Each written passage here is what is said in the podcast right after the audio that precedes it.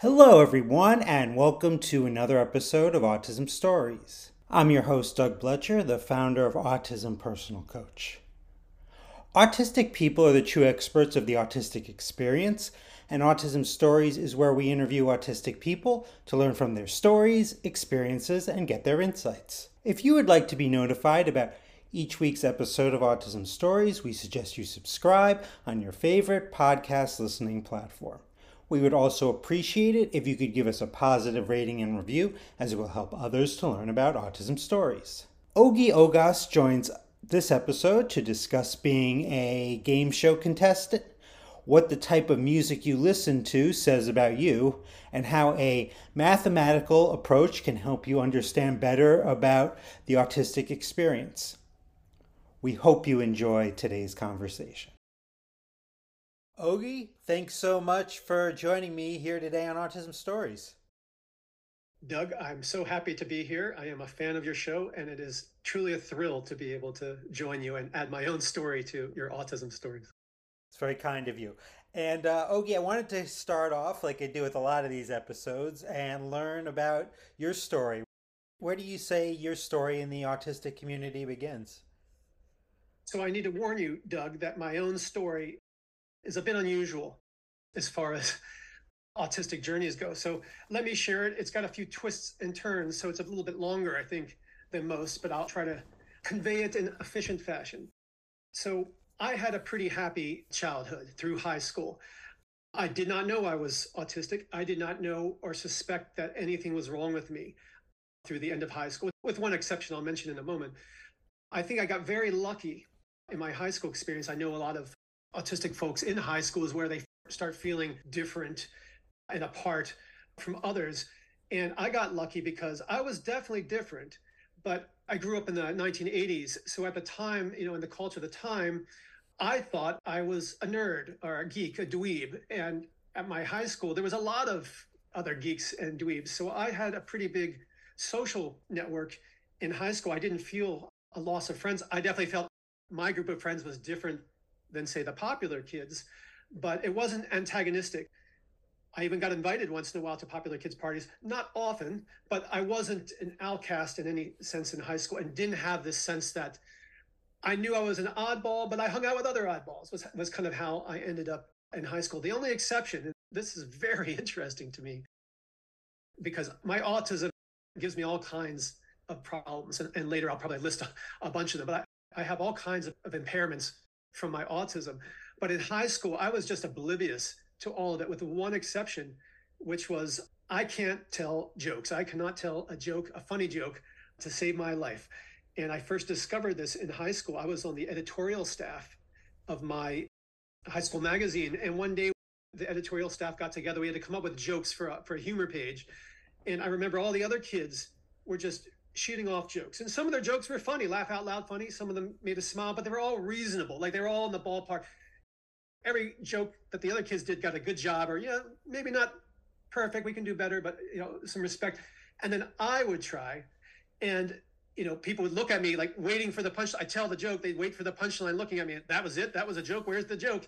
And, you know, I had to explain the jokes. You know, as soon as you have to explain it, you know, you've lost, you've lost the game of humor. And, and this shocked me. This shocked me because I loved comedy. I loved uh, George Carlin. I loved uh, Richard Pryor. I liked watching and listening to stand up comedy. So I liked humor. I liked to laugh. And here I wanted to tell jokes and I, I couldn't do it. And I couldn't understand it. Like watching the other kids easily come up with jokes. And it's so hilarious to me now. Coming out of high school, I thought the one thing in my brain that was broken was my ability to tell jokes. But I, other than that, I knew there were some things off there was some problems with my reading. There was some problems with my math, problems with socializing, but I did not conceive of myself as broken. However, I got to college and that changed very quickly. So in college, it was clear I was different than others more intensely than it had been in high school. And I went to college at the Massachusetts Institute of Technology. And basically, I had a very extreme experience happened to me that got me kicked out of MIT. I've actually been kicked out of five different colleges, uh, all because of something to do with my autism. I've had a a tough life educationally that way. But the first time I got kicked out was at MIT. I don't want to go into the details here. I'm writing about it in another one of my books called Large Gods for Small Children. But I'll just say just enough. I need to say something because this influences everything that happened next in my life. Basically, I was convinced I was talking to extraterrestrials. And eventually I ended up in the dean's office, the dean, and I shared this with them. Now I remember thinking that he might help me, that he would be excited that I had made contact with aliens and, and perhaps guide me on MIT resources to use in my endeavors. But that's not what happened. What happened was I got booted out of MIT and got committed to a mental hospital. And so that was the first time that I really came face to face with wow, there really is something different about me. There's something wrong with me. I'm in a mental hospital and just it seemed to come out of nowhere. And so that was the first time I interacted with mental health professionals. So I had a psychiatric team, I had a psychiatrist, multiple psychiatrists, and I was in uh, Sheppard Pratt, which is a mental hospital in Baltimore, and I was there for two long months. That's a long time. It should have been plenty of time to figure out I had autism. But this was uh, 1989 or 1990, and nobody had any handle on autism at all back then. Looking back, it was clear like they didn't even consider autism as a possibility. And after two months of this, what they concluded is that I was a spoiled, self absorbed, narcissistic overachiever who was depressed, that my mental health condition was depression, but really the story was that I was a spoiled, self absorbed person. And I knew that was wrong. I knew I wasn't depressed. I knew that was not the thing that was odd about me and weird about me. I wasn't sad. I was, my brain was just very strange. And my relationships, my thinking about different things was clearly strange. And they were just ignoring all of that. I was very open about my experiences, open talking about what I perceived were deficits, but they just, again, in retrospect, they just weren't equipped to diagnose autism. So I had a very bad experience, and that was the start of me having some negativity towards the mental health profession, you could say. So I came out of that. At that point, I knew something was wrong with my brain, something was wrong with my mind, and I needed to find out what. So I started trying to understand what this thing was. You know, I was considering mental illnesses. You know, they didn't seem to match up. Like I, schizophrenia, no, I didn't. Schizophrenia didn't seem right. So finally, the way I figured out what it was was I was actually I got into grad school at Boston College to study the mind, and I was studying the mind because I wanted to figure out what was wrong with my mind. Very specifically, I wanted tools to figure out what was wrong with my brain.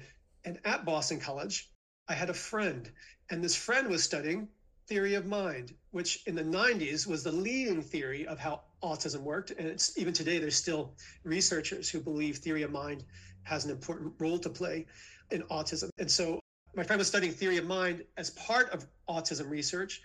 And he was talking about autism, and that made me look at the DSM and the autism literature. And I realized this is it. This is exactly what I have. So it was at Boston College in grad school when I, I guess, self diagnosed, realized I had autism.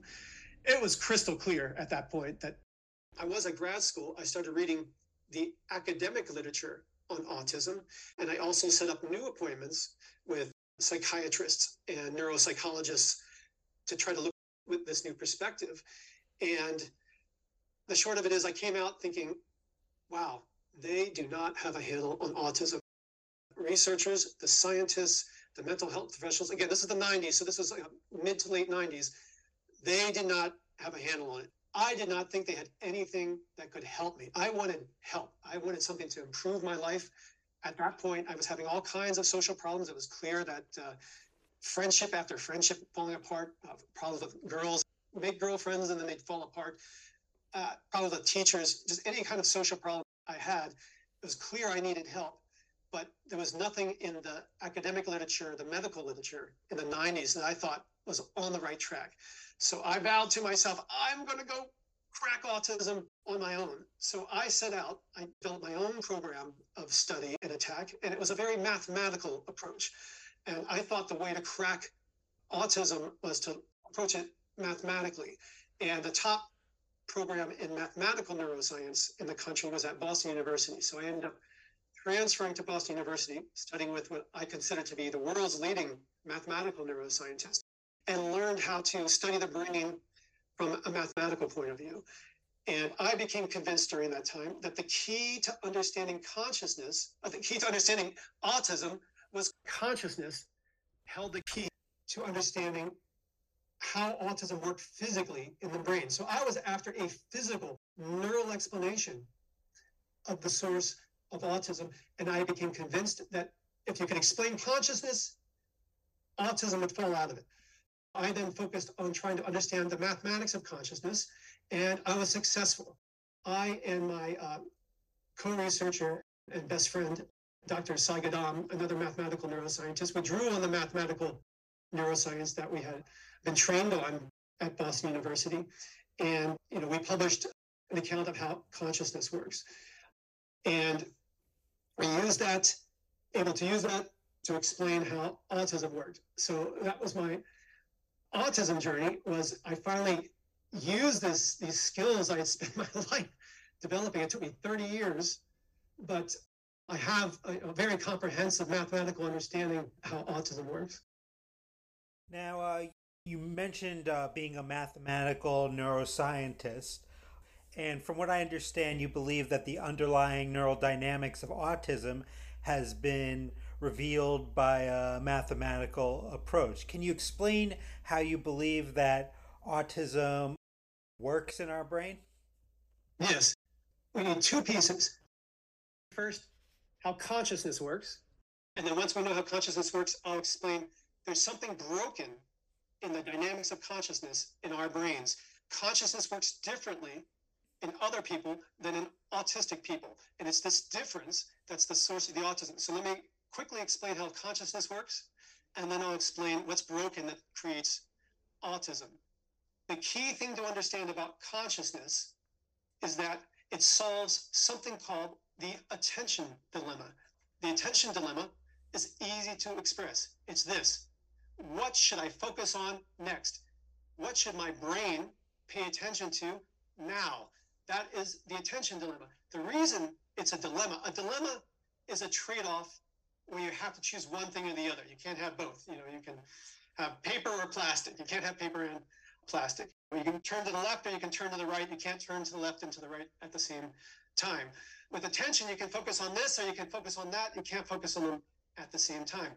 In our brain, our human brain, we have a number of modules. Each neural module, each brain module is devoted to a different purpose. For example, we have a visual object recognition module, a visual what module. It tells us what something is. I look, I see something red and circular. My visual module tells me that's an apple. I also have an audio what module. It listens. I hear there's a where module. Where is that sound of snapping fingers come from? There's a targeting module. I'm reaching towards of the snapping fingers. So we have different modules, each focused on something different. And here's the key thing they're all active at the same time. They're all processing our world around us at the same time. They're each paying attention to something different at the same time. My visual module might be I'm looking out the window right now, I see a tree, but I might hear somebody walking behind me in the other room. Or let's say I look down, I see a hundred dollar bill lying in the road. I'm about to reach to grab it, but I hear somebody behind me saying, Wait, there's a truck coming right at you. So we have to decide which do we pay attention to? Do I go get the $100 bill or do I dodge out of the way of the truck? That's the attention dilemma. So, how does our brain solve the attention dilemma? How does it decide what to focus on now?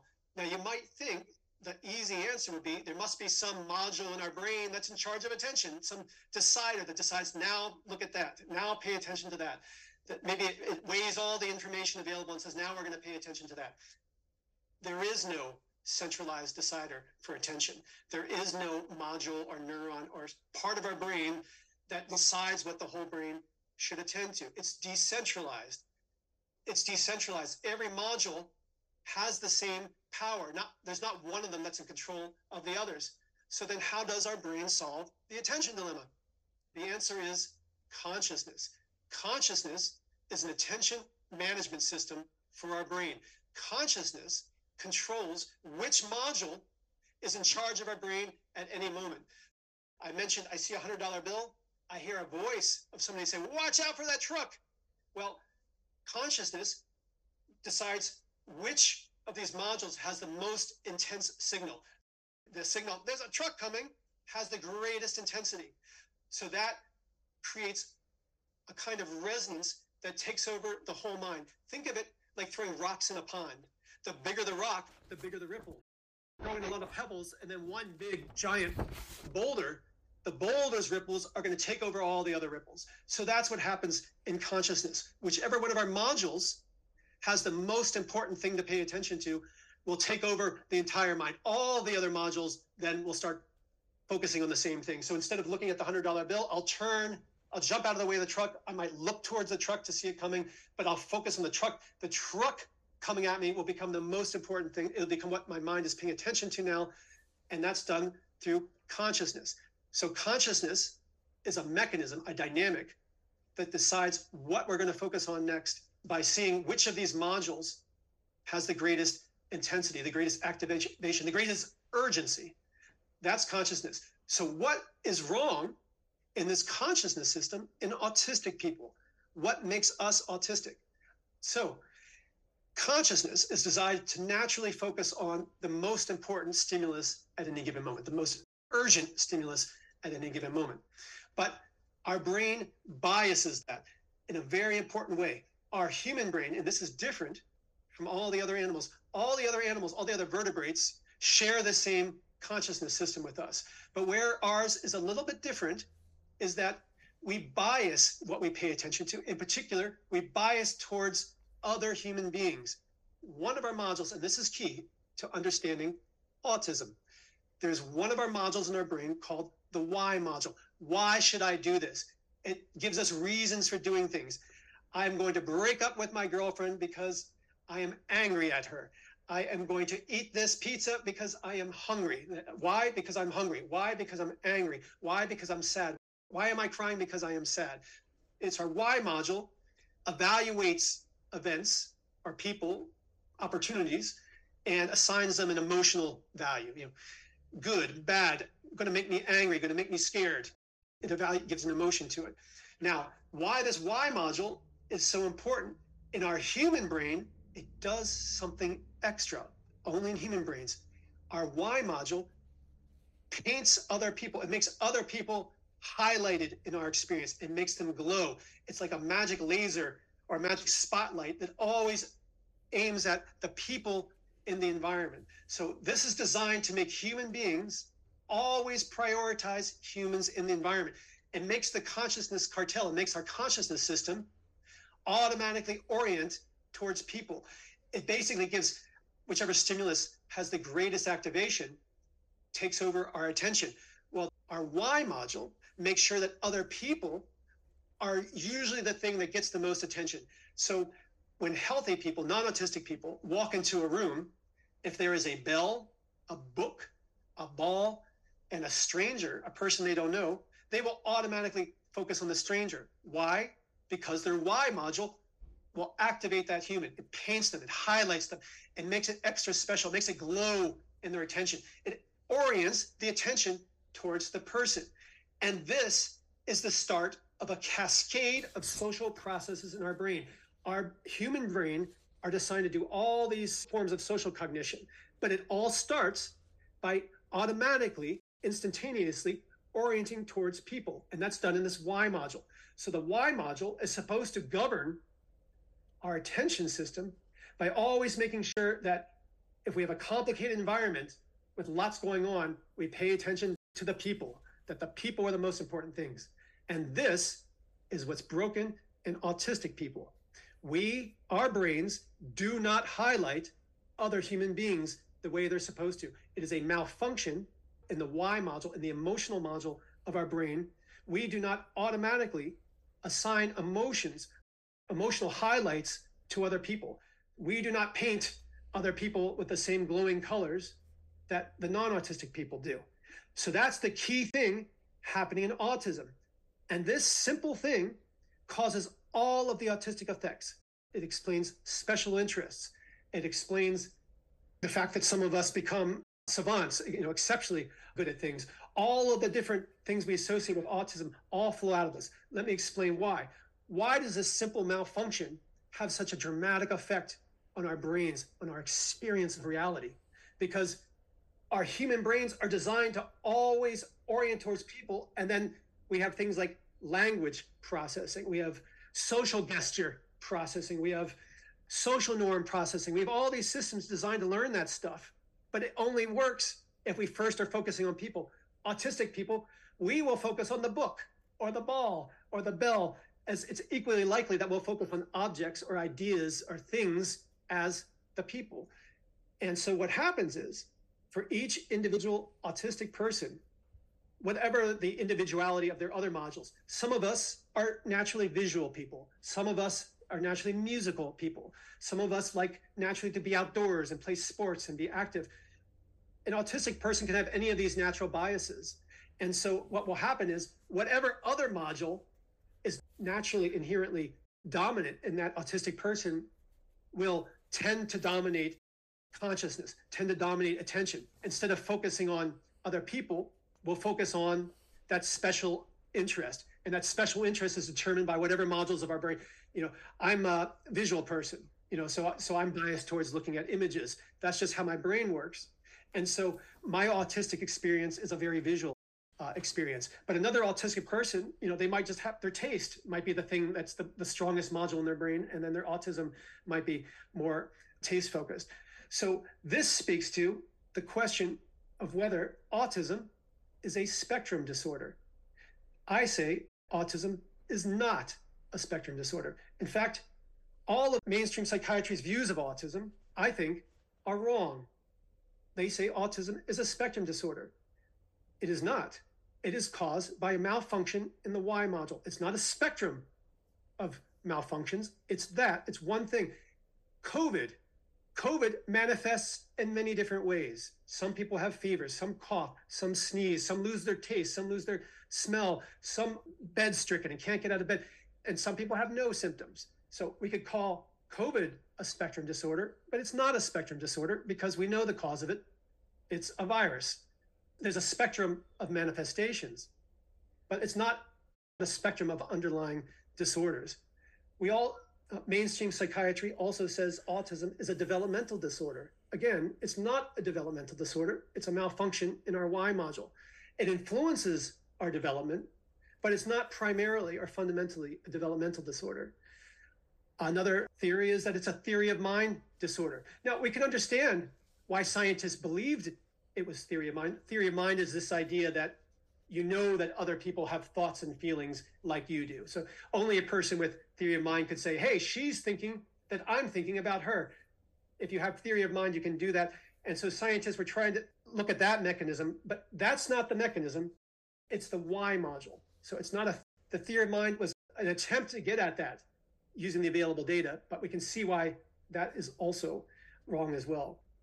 This also speaks to the question of we see that there's significant differences in the presentation of uh, women with autism and men with autism. And there's speculation whether they might be different conditions or just maybe they play out in different ways.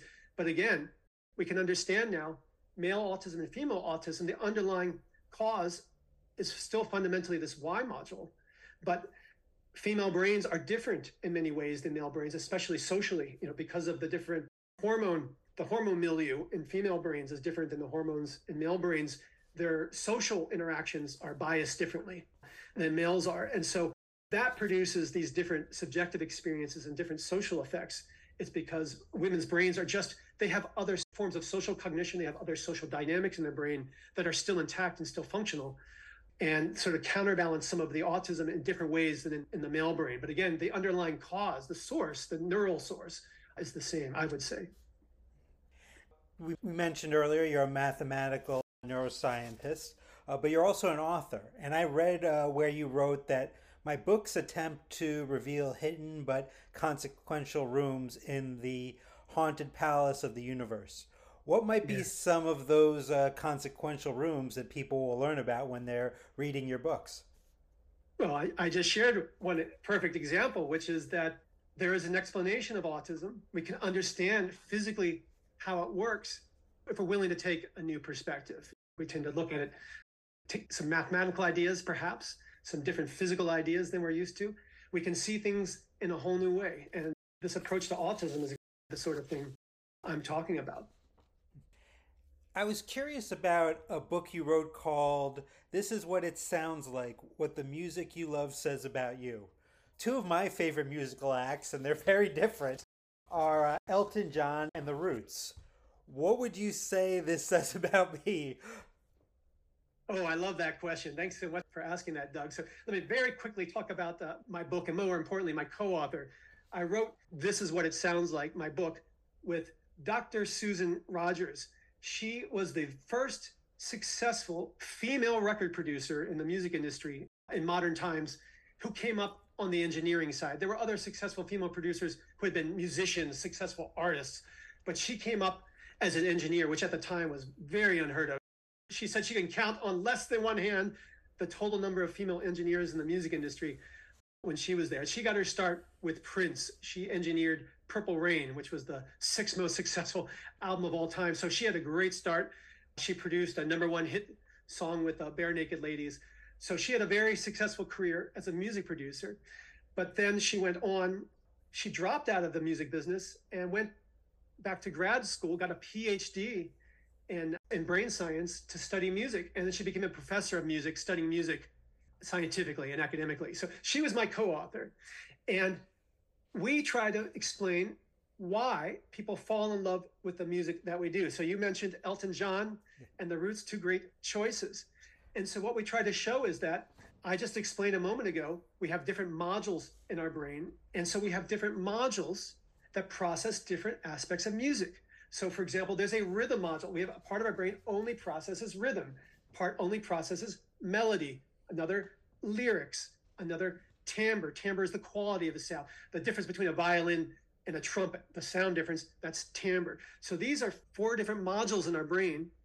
And each of us as individuals, each of us as music listeners, music lovers, these different modules are different in each of our brains. So some of us respond more to rhythm, some respond more to melody. So my first question to you would be when you listen to Elton John, what's the things that captivates you the most or excites you the most? Is it the, the lyrics? Is it his melodic voice? You know, is it the is it the rhythm? What aspect of the song of his music, you know, do you, thrills you? So I used to think it was the lyrics and then his ability to play the piano and things like that. Uh, you know how it all meshed together. But as I've gotten older, I've realized that emotions are what guide my life. So I'm wondering if it's the emotion uh, and the authenticity of of his work. So some of the other dimensions I was going to say next. The number one is authenticity. We respond to authenticity. That we feel the emotions are true. That the singer is communicating emotion that we feel is true. So it sounds like authenticity is important to you. And so then I would naturally ask, when you listen to the roots, is it the emotional authenticity that strikes you there too, or is it something different? No, it's it's definitely it's definitely the emotional authenticity. You know, they're a great band, but um, I used to think again. I thought I thought it was it was the lyrics, but I think it was how authentic they were and how much I felt connected to what they were saying. So that's the question. Were you connecting with their message? You know, the the, the contents of their song, what they were trying to convey. Yeah, I, I think so. Yeah. So you'd be more, you know, connected with the lyrics and the meaning. Some people connect more with just the raw sound. You know, I, when I was younger, I couldn't process lyrics because of my autism. I had trouble sitting in lectures. I had just trouble listening to people in general. So for most of my life, when I listened to music, I just the lyrics were like just another instrument. I didn't process the meaning or the content and, and didn't think about music at all that way. But uh, it sounds like you did. Yeah. yeah.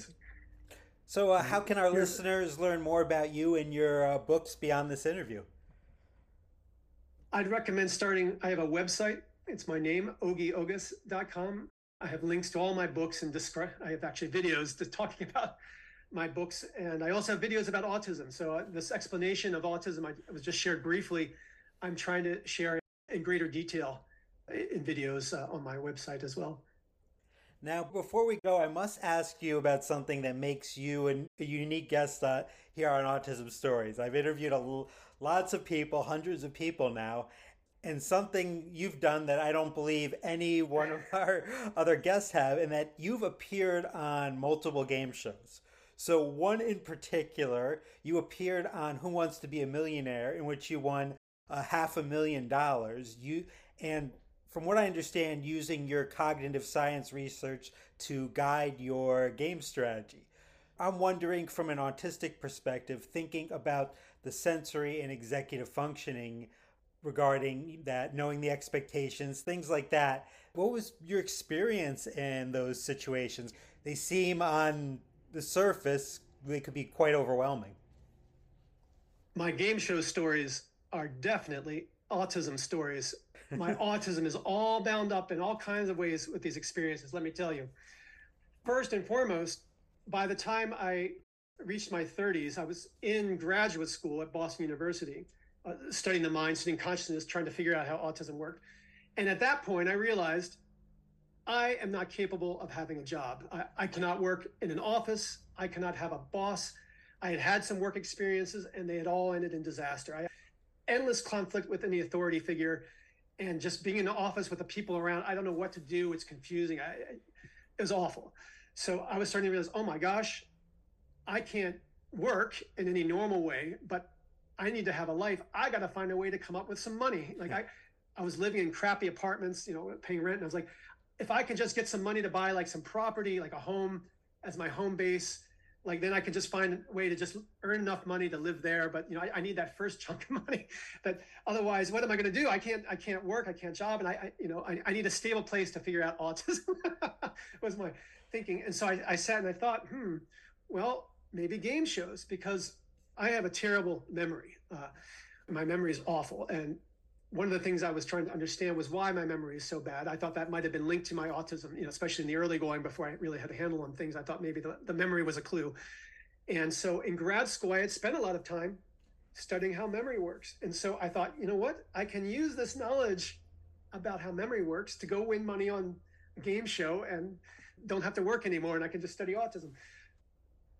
I studied very systematically for Millionaire. So I got a list of every question that had ever been asked in the show, broke it down by categories, analyzed it, came up with a system for studying.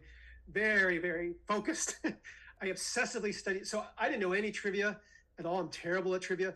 Since I've been on these game shows, everybody thinks I'm good at trivia and ask me trivia question. I'm terrible. I, I have got bad memory and I don't care about trivia. But I forced myself to study trivia for two months intensely, like you know, all day long, seven days a week until I felt like I was well prepared for what the show was going to offer. I got on the show, but then I quickly realized yes, I had done a great job preparing for the questions and, and that, the mental part, but I had done nothing to prepare for the emotional part. Hmm. And suddenly I'm there, you're in a studio, there's people 360 degrees around you. It's a tall chair. The studio is designed to make you nervous. The chair's high off the ground and, and you know, there's a bump, bump, thumping sound and people, people, people. You know, as an autistic person, you don't want a big crowd in your face when you're trying to do mental activity. So my adrenaline spiked, my emotions went off the chart, and I abandoned my training. The key moment was uh, I had to use a uh, ask the audience lifeline, so you can ask the audience for help on one, one time on the question. Right. And I had prepared mathematically. I knew if I see a bar that looks like this, I should do this. If I see a pattern like that, like I had prepared and prepared, and I saw, I did ask the audience, I, they show you this many people say A, choice A, this many people say choice B. I saw it and it matched the pattern I had prepared for. And I knew if I see this pattern, do this. And I was so nervous, I just threw it out the window. I was like, I'm too nervous. I can't do it. I got to phone a friend. So I just burned that lifeline. If I had kept that lifeline, I would have had it because I reached the million dollar question. And here's what's so terrible about the million dollar question it was a question about Boston, where I live and I knew because they taped me on a Friday and the show finished before I got to the million dollar question. So basically, I had a whole weekend where I knew I was going to get to the million dollar question. So I spent the weekend studying for the million dollar question. And I knew the most common topic on the million dollar question was history, American history. So I spent the whole weekend studying American history and I had seen a painting of the Boston Tea Party. And my million dollar question was which of these four ships was not at the Boston Tea Party? And I had seen a painting on that weekend. Now I hadn't studied it. I hadn't said, okay, I'm going to memorize these names, but it had hit my mind. And so I was there in the chair. I have never been had to do a mental task that was worth so much. If I could just remember that painting and could see the names of those ships, I'd be a millionaire. And I tried, I had all these memory techniques I had worked on to prepare for the show, and I used them all, and they worked. And I could visualize it. And I realized the answer. It was D, William. And I said, I think the answer is D, William. And she said, Meredith Vieira, the host, said, Is that your final answer? But it was not my final answer. I, I just was too nervous. The emotions just exploded. I couldn't think straight. And I was like, I cannot make a decision feeling like this. Like I, am out of my mind right now and I don't know what I'm doing. I'm just going to take that half million dollars. Because if I'd answered and got it wrong, I would have lost all my money. I, I would have gone down to $25,000, you know, peanuts compared to half a million. So I walked away, took the half million. And of course, the answer was D. And I think I'll regret that my entire life. I should have just gone for it. So a million dollars would have been life changing amount of money. A half million did change my life. I did get buy a condo and I've been able to hold on to property ever since. So it did change my life in a very meaningful way. And I haven't had to work as a result of that. So it was successful, but a million dollars would have been uh, even more nice. well, but it does sound like you, like you were telling us earlier, like that's what you had initially asked the universe for is just a place. So you can kind of figure yes. things out. That's what the universe delivered to you. Absolutely. Without that, I wouldn't have been able to figure out autism because I needed a stable environment instead. Of just I was constant, just got to make rent this month. You know, just this constant feeling of instability, and that gave me. That was the first time I had a stable life in my autistic life. After that was after I got that property, so it, it really did have a big impact on my life. Mm-hmm. Well, Ogi, I really enjoyed the conversation. Thanks so much for taking the time to uh, talk with me today. Doug, it was a joy. Thanks for letting me ramble and ramble. It was a real pleasure. Thanks so much to Ogi for the conversation. To learn more about Ogi, please check out the link in the podcast description for this episode. Here at Autism Personal Coach, our clients are the experts, our coaches are the guides. The majority of supports for autistics are not helpful. They try to fix us, not support us. That's why many are confused when we say our clients are the experts, experts of their lived experience. Our clients are the experts for what has worked for them and about the things they need and want in their lives. Our coaches first listen to our clients and then ask thoughtful questions, offer resources, and strategize with our clients so they can get what they need to thrive. Would you want a guide in your life to coach you to get you the things you desire? If so, then visit autismpersonalcoach.com for more information. I hope you enjoyed this episode of Autism Stories, and if you did, if you could tell a friend, foe, or anyone you know about it so they could have the same enjoyable and educational experience as you when listening to Autism Stories, be very much appreciated. Until next time, I'm Doug Blecher of Autism Personal Coach. Talk to you then.